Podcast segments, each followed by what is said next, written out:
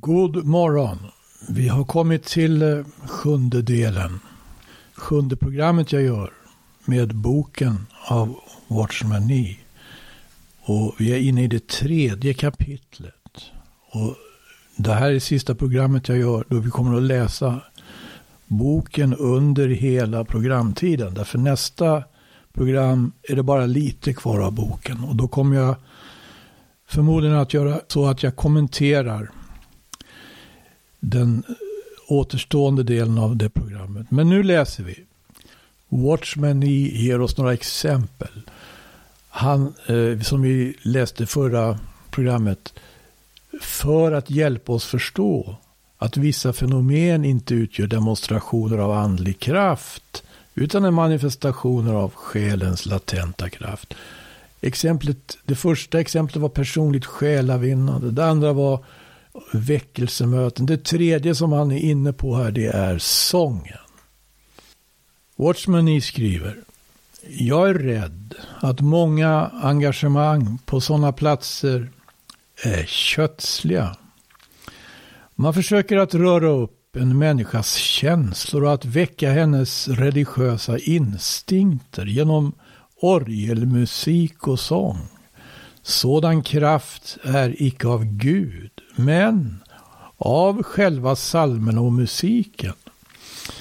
Vi sjunger också salmer, men vi förtröstar inte på dessa salmer. Bara det som görs genom den helige ande är till nytta. Inget annat kan nå in i vår ande. Har du någon gång varit på en avlägsen plats ute på landsbygden? Gud var det tack som gav mig tillfälle att besöka en sådan plats. Jag kom en gång till ett samhälle invid havet. Alla de som bodde där var fiskare. Intill samhället på olika håll bodde troende. De hade möten där ibland 20, 30 eller 50 eller 60 personer deltog. När de alla var tillsammans och sjöng, vilken ovanlig ton som nådde ens öra. En del sjöng fort och andra sjöng långsamt, vilket resulterade i ett eftersläp på flera minuter. Därför att det som sjöng fortare hade redan kommit till sista versen och måste vänta tills det som sjöng långsammare hade hunnit ikapp. Kan man överhuvudtaget samlas under sådana omständigheter? Man dör förmodligen av otålighet och ens kraft blir helt enkelt upplöst. En broder sa att efter att han hade lyssnat till deras sång kunde han inte längre predika. Jag svarade honom, hör vad Watchman e i svarade honom. Det fanns en anledning till det. Kom hans kraft från honom själv eller från Gud? Ni och jag ser förmodligen på omständigheterna och kommer under deras inflytande. Men om det är av den helige ande så kommer vi att kunna kontrollera omständigheterna. Detta är en fast princip som vi borde hålla oss till var och en. Låt oss inte använda vår egen psykiska kraft så att vi inte blir kontrollerade av omständigheterna. Ibland om det är en tryckt atmosfär så kan sång användas av Gud för att befria människor. Bön kan ibland vara till hjälp. Men om vi gör sång eller bön till centrum så är faran att frigöra själisk kraft för handen. Många människor lever ett slarvigt liv under sex dagar i veckan och sen går det till en gudstjänst på söndagen. De hör sången och mycket lovsång och känner värme och glädje. Men låt oss undersöka varifrån denna värme och denna glädje kommer. Jag kan bevisa att det är något defekt i den situationen. Om en människa lever tanklöst i sex dagar och sen kommer till Gud en dag så borde hon känna skuld istället och förebrå sig själv. Hur kan då sången få honom att känna sig varm och glad? Det kan inte vara andlig kraft. Jag vill inte gärna vara en trångsynt kritiker, men det måste påvisas att allt för mycket sång rör upp den själiska kraften. Nästa stycke har rubriken exempel 4. Han går igenom exempel här. Det här är det fjärde exemplet, nämligen utläggning av skriften. Det finns en fara att uttrycka själens latenta kraft även under bibelstudiet. Någon kanske är förbryllad över ett visst bibelställe. Han förstår inte vad det betyder. Därför tänker han ständigt på det. Om han går på vägen eller ligger och sover i sin säng eller sitter och studerar eller åker tåg. Plötsligt går det upp ett ljus för honom. Han tycker sig vara i stånd att logiskt förklara det stället för sig själv. Om han har ett gott minne så kommer han utan tvivel att bevara detta i sitt sinne. Och om hans minne inte är så skärpt så skriver han ner det i en anteckningsbok. Är inte en sån plötslig förklaring underbar? Men frågan måste ställas, går det att lita på den? För det kan ibland komma genom själisk kraft. När man beaktar resultatet kan tolkningen i fråga bli rätt bedömd. För en sådan ny, till synes djup förklaring kan eventuellt bli utan frukt.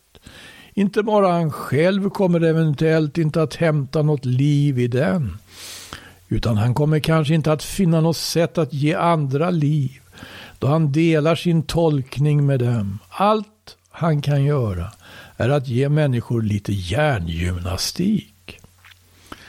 Nästa stycke har rubriken Exempel 5 glädje. Många människor vill känna glädje. Det så kallade heliga skrattet är ett extremt fall i den riktningen. Det undervisas om att ifall en person är fylld med helig ande så kommer han undantagslöst att få det heliga skrattet. Den som gör anspråk på att äga detta heliga skratt kan inte kontrollera sig själv. Utan någon anledning kan han skratta och skratta och skratta som om han blivit infekterad av någon sjukdom. Och han kommer verka delvis förryckt. En gång i ett möte efter att predikan var avslut sades det att alla skulle söka det heliga skrattet. Alla började att slå i bord och stolar och att hoppa och skutta omkring. Ända tills det så kallade heliga skrattet infann sig. Folk bara tittade på varandra och brast ut i skratt. Ju mer de tänkte på det desto roligare blev det. Så kunde det inte hejda sig utan fortsatte att skratta. Vad är detta? Kan detta verkligen vara uppfyllelse av helig ande? Kan detta vara ett verk av honom? Nej, detta är bara ett ett av själens verk. Jag nämner detta extrema fall så att jag genom ett extremt exempel kan visa hur vi kan fara iväg på en tangent genom bara två eller tre grader av felaktigheter. När herr Barlov, en älskad kristen broder, var här och höll möten med oss så var det en särskild hjälp jag fick genom honom med den här observationen. För att kunna se om något är rätt eller fel behöver man bara förstora saken till 100 grader. Det vill säga föra vad det nu är till sin extrem. Den ledande principen är att om det är fel vid 100 grader så förstår man att det var fel också vid första eller andra graden. Det är väldigt svårt att avgöra då det bara är en eller två grader. Om det är någon villfarelse så är villfarelsen i det läget för obetydlig för att märkas. Men genom att förlänga eller förstora situationen eller omständigheten kommer allting att bli verkligt distinkt. Det finns ett kinesiskt talesätt som säger om man missar med en hundradel eller en tusendels tumme så blir det till en sträcka på tusentals engelska mil. Du kanske börjar med ett misstag på bara en hundradels eller en tusendels tumme och hamnar till slut med en diskrepans på tusen engelska mil. Eller om vi börjar i andra ändan, genom att betrakta en diskrepans på tusen engelska mil förstår vi att det har skett ett misstag någonstans på en hundradels eller en tusendels tumme. Anta att det finns två linjer som inte ligger exakt parallellt utan skiljer sig så smått med en eller två grader från varandra. Vilket inte går att uppfatta med blotta ögat. Om du drar ut linjerna ytterligare en tum längd så börjar avståndet mellan dem bli mer uppenbart. Vem vet hur många hundra mil från varandra det kommer att hamna om dessa linjer dras ända till jordens ända. En distans på tiotusentals engelska mil jämfört med avståndet från början bevisar att det fanns en avvikelse redan från början. Låt oss nu tillämpa denna regel på det så kallade heliga skrattet. Hur får människor detta skratt? Vilka procedurer går det igenom eller vilka villkor måste det uppfylla? Det är inget annat än bara uppmaningen att skratta. Det finns bara en tanke och det är att skratta. Söker de att bli uppfyllda av den helige ande. Deras läppar kan säkert uttala sådana ord som O Gud, fyll mig med din heliga ande. Inte desto mindre är detta blott en procedur. Avsikten med att bedja om att bli fylld med helig ande är något annat än en sådan uppfyllelse. Även om de säger detta med sin mun så är det som om deras hjärtan åstundar något annat. Vad har de i sikte? De vill skratta och vara glada. De ber inte, o Gud, jag ber att du ska fylla mig med din ande. Jag bryr mig inte om yttre spektakel. Om du fyller mig med din ande så är jag tillfreds med eller utan känslor. Vem som än önskar bli fylld med Guds ande bör inta ett sådant förhållningssätt. Låt mig återge en sann berättelse. En student hade omvänt sig och, och satt tro till Herren. Han hade en studentkamrat som bekände sig vara fylld av det heliga skrattet och verkade överdrivet glad. Denne studentkamrat uppmanade honom att söka uppfyllelsen av den heliga ande genom att tala om hur full av glädje han var från morgon till kväll utan någon sorgsenhet och han menade att denna erfarenhet var till stor hjälp för att växa andligen. Då han beaktade att studentkamraten var en troende och en som redan hade gjort denna erfarenhet så tänkte den nyligen omvände studenten att han också borde ha detta. Följaktligen började han be ärligt till Gud. Han fortsatte att be och bad att Gud skulle ge honom detta. Ända därhän att han förlorade aptiten och slutade bry sig om sina studier. Något senare gick han till sin lärare, som också tydligen var en broder i församlingen, och bad om hjälp i förbön. Studenten själv kämpade med Gud i brinnande böner och han svor att han inte skulle stå upp från bönen den kvällen med mindre Gud gav honom det han önskade. Han fortsatte bedja till dess att han plötsligt flög upp och ropade ut hur glad han var. Han skrattade och skrattade. Ju mer han skrattade, ju roligare kände han sig. Han skrattade och dansade och ropade högt. Hans lärare tänkte att han hade förlorat förståndet. Läraren uppträdde nu som en läkare. Han fattade tag i studenten och sa Broder, lugna dig, uppträd inte oordentligt. Men ju mer han blev förmanad, desto ilsknare reagerade han. Läraren vågade inte säga något mer, då han fruktade att han kunde kränka den helige ande om detta verkligen var av Gud.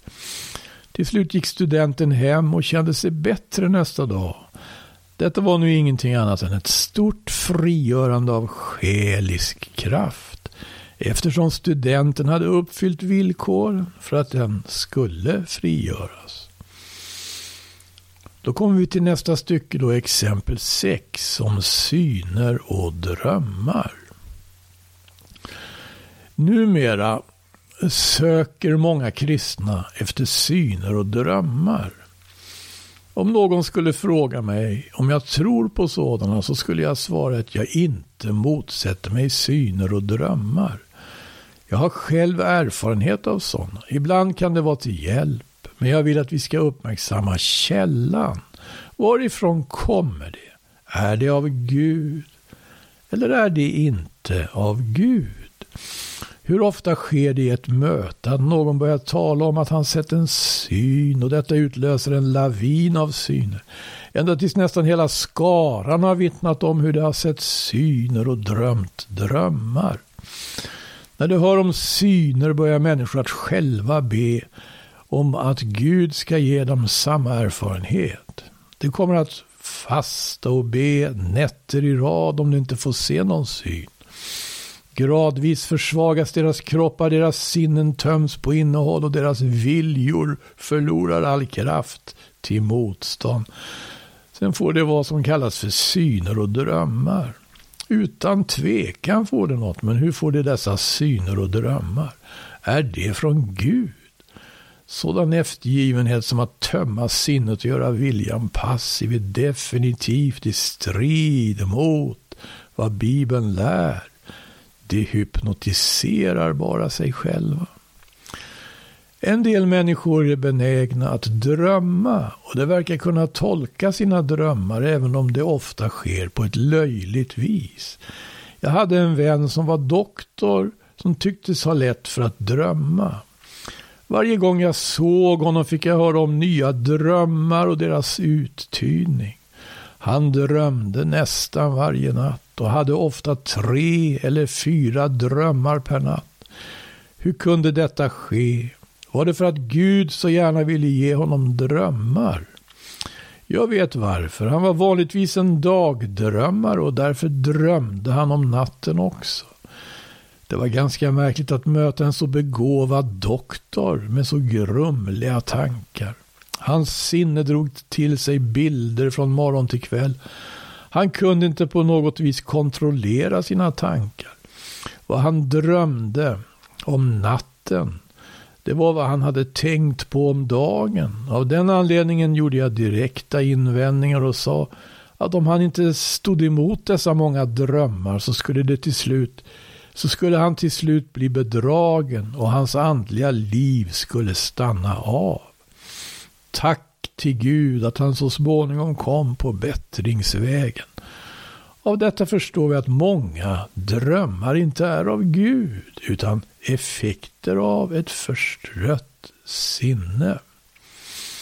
Nästa stycke har rubriken Undersök källan.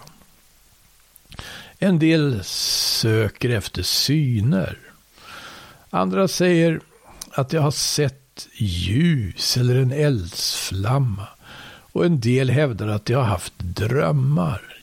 Genom att ta del av deras vittnesbörd kommer många andra att göra anspråk på att ha haft liknande erfarenheter. Jag motsätter mig inte sådana erfarenheter, men jag prövar deras upphov. Kommer det genom själen eller genom anden? Låt oss hålla i tankarna att vad helst som görs genom anden, det kan själen imitera. Men vad som imiteras av själen tjänar inget annat syfte än att utföra motdrag mot anden. Om vi inte undersöker källan till dessa fenomen blir vi lätt bedragna. Det viktigaste här är inte att förneka dessa ting utan istället att undersöka dem för att se om det, om det härrör från själen eller från anden. Nästa stycke har rubriken Skillnader i verkan. Vad är det för skillnad i verkan mellan de operationer som sker genom anden och det som sker genom själen? Detta kommer att förse oss med en huvudnyckel vad gäller skiljandet mellan vad som är andligt och vad som är själiskt. Vad, är detta? Jo, det är ett bibelcitat han kommer här från första Korinthierbrevets femtonde kapitel, vers 45, där det står Den första människan, Adam, blev en levande varelse med själ. Den siste Adam åter blev en levandegörande ande. Paulus skriver här att den första Adam blev en levande varelse. En levande själ. Själen lever. Den har sitt liv. Därför sätter den människan i stånd att utföra alla slags ting. Detta har att göra med den ställning som Adam innehade. Sedan fortsätter aposteln med detta. Den siste Adam blev en levandegörande ande. Detta ord är värt att man uppmärksammar det noggrant. Det är mycket dyrbart och betecknande. Skillnaden i verkan mellan anden respektive själens operationer får vi klart besked om här. Själen är själv levande och har liv inom sig. Anden däremot är i stånd att ge liv åt andra och orsaka att de lever. Själen är själv levande, men kan inte göra så att andra lever. Men anden lever inte bara själv, den kan också göra andra levande. Det är bara anden som förmår vederkvicka andra så det blir levande. Själen oberoende av hur stark den är kan inte ge liv åt andra. Herren säger i Johannes evangelis sjätte kapitel, vers 63. Det är anden som gör levande. Köttet är till intet gagneligt. Vi måste tydligt och klart urskilja dessa två operationer. För det är av största vikt. Ingen kan verka effektivt ifall han eller hon är förvirrad på denna punkt. Låt mig upprepa, själen som sån lever verkligen. Men den kan inte göra så att andra lever. Anden å sin sida är inte bara själv levande men kan dessutom ge liv åt andra. Det är därför jag med sån kraft betonar att vi måste lägga ner vår själs förmåga. Allt som är av själen är till ingen nytta. Vi debatterar inte terminologi för det här är en alldeles för betydelsefull princip. Även om själen lever så finns det inget sätt på vilken den kan göra andra levande. Utifrån detta, när det, kommer, när det kommer till att hjälpa människor så borde vi sikta mot deras väsens djup istället för att bara komma deras sinne till undsättning. Vi bör inte verka genom psykisk kraft eftersom den varken kan frälsa någon eller vara till något gagn. Så hur väldigt försiktiga bör vi inte vara? Hur måste vi inte förneka allt som kommer ur vår själ? För det är inte bara utan förmåga att hjälpa människor, det hindrar också Guds verk. Det kränker Gud såväl som det berövar honom äran. Den nästa stycke har rubriken Faran med att verka i själens kraft. Låt mig använda några vanliga illustrationer för att visa på skillnaden mellan andens verkningar och själens. Och igen, jag kommer inte att nämna om de mirakulösa exemplen för jag har redan varit inne på dem. Jag skulle kunna påstå att det är ganska vanligt att verka genom psykiska metoder i kristenheten. Idag, hur ofta används inte psykologiska tricks i mötena för att dra människor? Psykiska tillvägagångssätt anlitas i de troendes möten för att stimulera mötesdeltagarna. Genom att observera de metoder som används så kan man bedöma det verk som utförs. Låt mig säga rakt på sak att många predikningar hjälper bara människors själar, inte deras ande. Sådana budskap bärs endast fram genom själen eftersom det bara når till den enskildes själ och förser henne blott med lite mental kunskap. Vi borde inte arbeta på det viset för det sättet tränger aldrig in i människans ande. Hur leds många väckelsemöten? Jag motsätter mig inte att troende behöver väckas. Låt mig göra det klart med bestämdhet. Jag bara frågar om sätt sättet att leda väckelsemöten idag är andligt. Ja, det var så långt vi kom i den här boken idag. Vi avbryter mitt i det här stycket faran med att verka i själens kraft. Och så kommer vi då att avsluta nästa gång. Tack för den här gången.